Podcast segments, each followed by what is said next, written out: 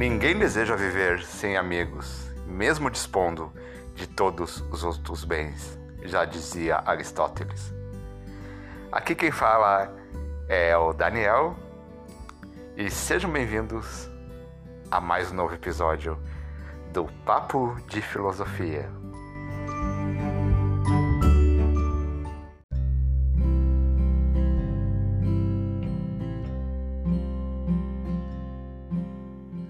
Você me perguntaria: o que a filosofia diz sobre a amizade?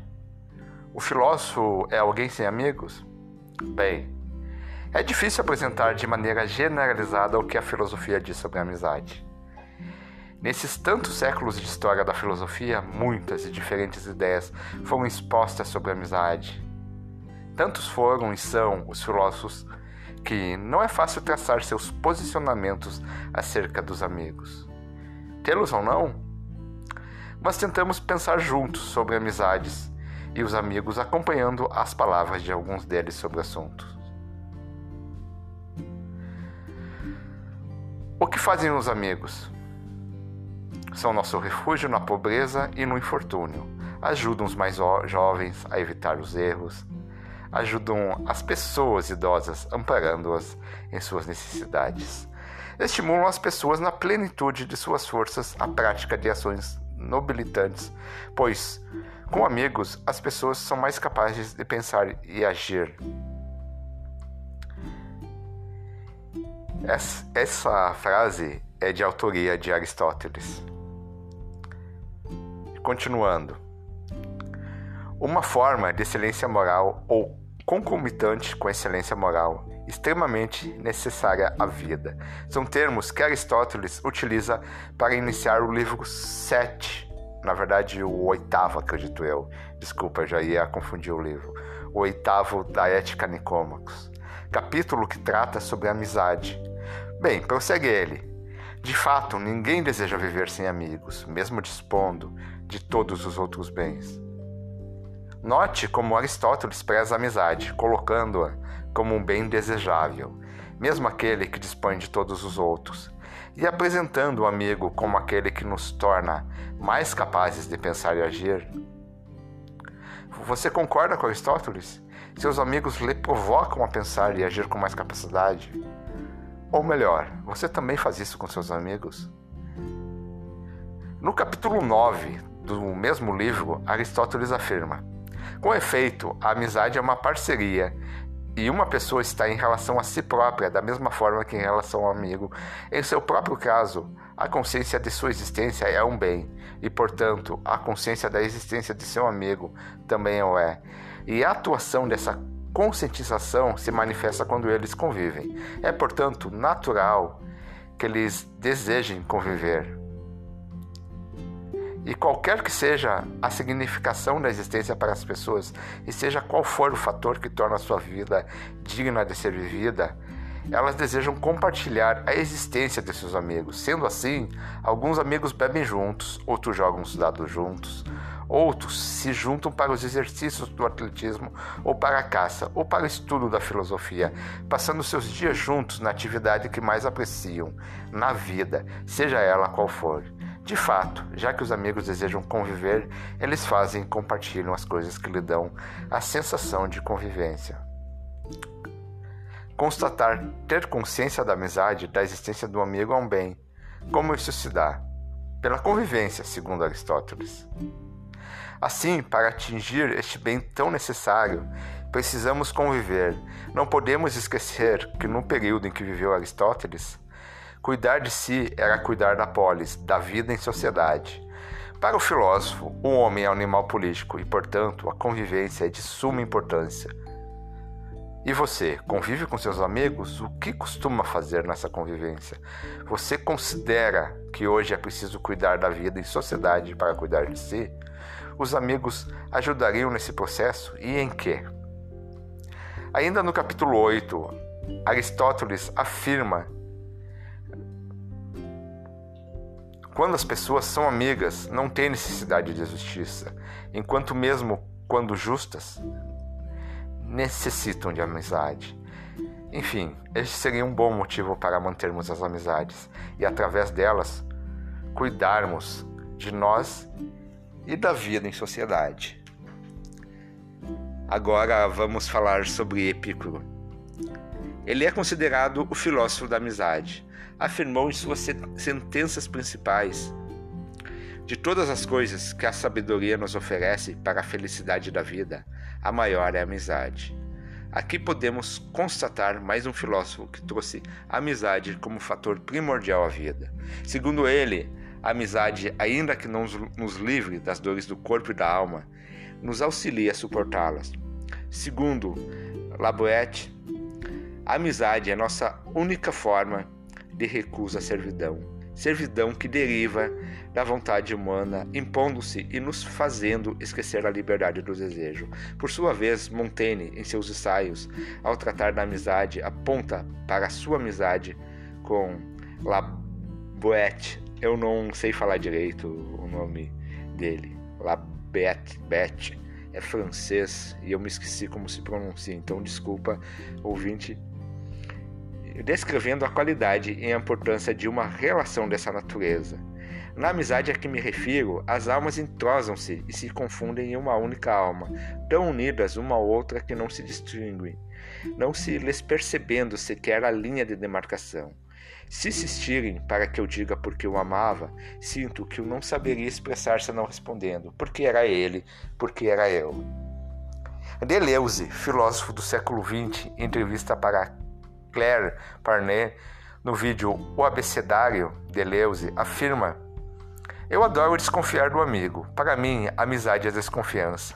Há um verso de que gosto muito e me impressiona muito, de um poeta alemão sobre a hora entre cão e lobo, a hora na qual ele se define. É a hora na qual devemos desconfiar no amigo. Há uma hora em que se deve desconfiar até de um amigo. Eu desconfio do Jean-Pierre como da peste. Desconfio dos meus amigos, mas é com tanta alegria que não podem me fazer mal algum. O que quer que façam, vão achar muita graça. Ser amigo é ver a pessoa e pensar: o que vai nos fazer rir hoje? O que nos faz rir no meio de todas essas catástrofes? É isso. Apesar da filosofia exigir a solidão de pensar por si mesmo, ela também exige o amigo, aquele com quem se dialoga, aquele que desconfia e de quem desconfiamos, de que questiona, que nos faz pensar. Não há filosofia sem diálogo.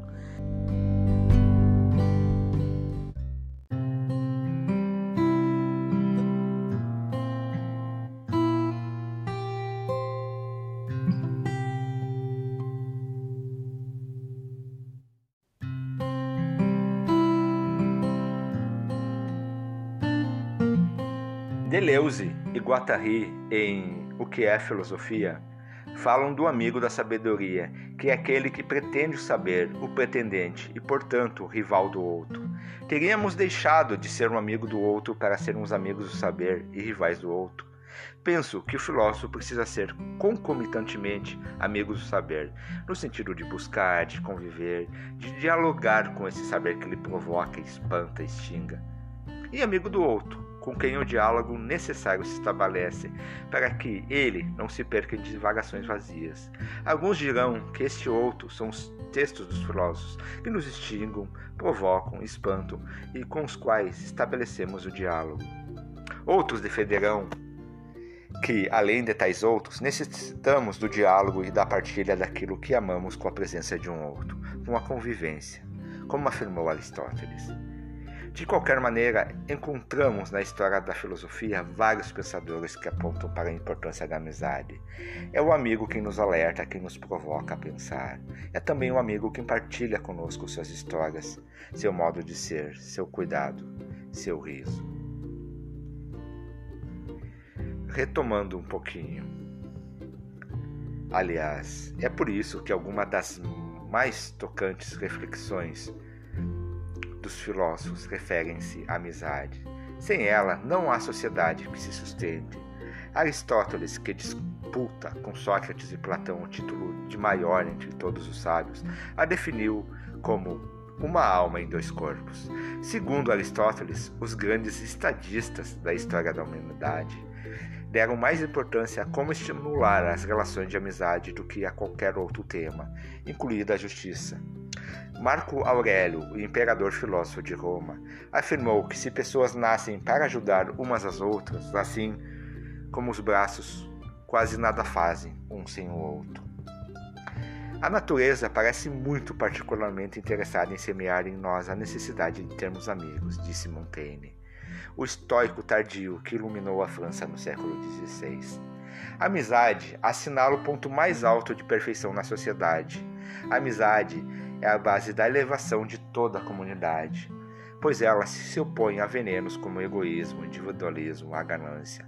Amizade significa compartilhar, dividir, crescer, não sozinho, mas em grupo. Sêneca, estadista e filósofo de Roma, expressou isso em palavras memoráveis.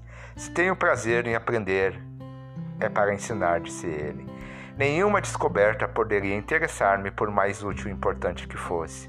Se eu tivesse que ser o único a lucrar com ela, se me derem a sabedoria com a condição de que eu aguarde para mim, sem poder transmiti-la, eu a recusarei. Para mim, é de Montaigne a mais bela frase sobre amizade, entre tantas as produzidas pelos sábios ao longo do tempo. As almas se entrosam e se confundem em uma única alma, tão unidas uma a outra que não se distinguem e nem se percebe a costura entre eles. Em seus ensaios, Montaigne escreveu um capítulo sobre amizade, dedicou a seu grande amigo Labouette, autor de um pequeno livro chamado Servidão Voluntária. A morte de Labouette mergulhou Montaigne numa noite escura e aborrecida. Já me acostumara tão bem a ser sempre dois que me parece agora que não sou, senão um meio, escreveu ele. Eis a parte dura, a perda de amigos. Também sobre esse tema, os filósofos se debruçaram. Um deles escreveu: A lembrança dos nossos amigos mortos é suave e ácida a um só tempo, como um vinho velho demais cujo amargor nos agrada. Mas depois de algum tempo, toda acidez desaparece e em nós só fica um prazer puro. Numa carta um discípulo que perdera um amigo, Sêneca usou aquela frase em seu esforço de consolação. Para mim, a lembrança dos meus amigos mortos é doce. Quando os tinha ao meu lado, pensava que teria de perdê-los. Agora que os perdi, penso que sempre estive ao meu lado. A arte de lidar com a perda de um amigo é mais fácil na teoria do que na prática. Sêneca admite que foi esmagado pela morte de um amigo mais jovem que ele. Hoje compreendo que a causa principal de tamanho sofrimento era que eu nunca imaginara que ele pudesse morrer antes de mim, como se a morte respeitasse uma ordem de passagem. Toda a sabedoria do mundo costuma ser impotente para deter a noite escura e aborrecida que nos trazem os amigos perdidos.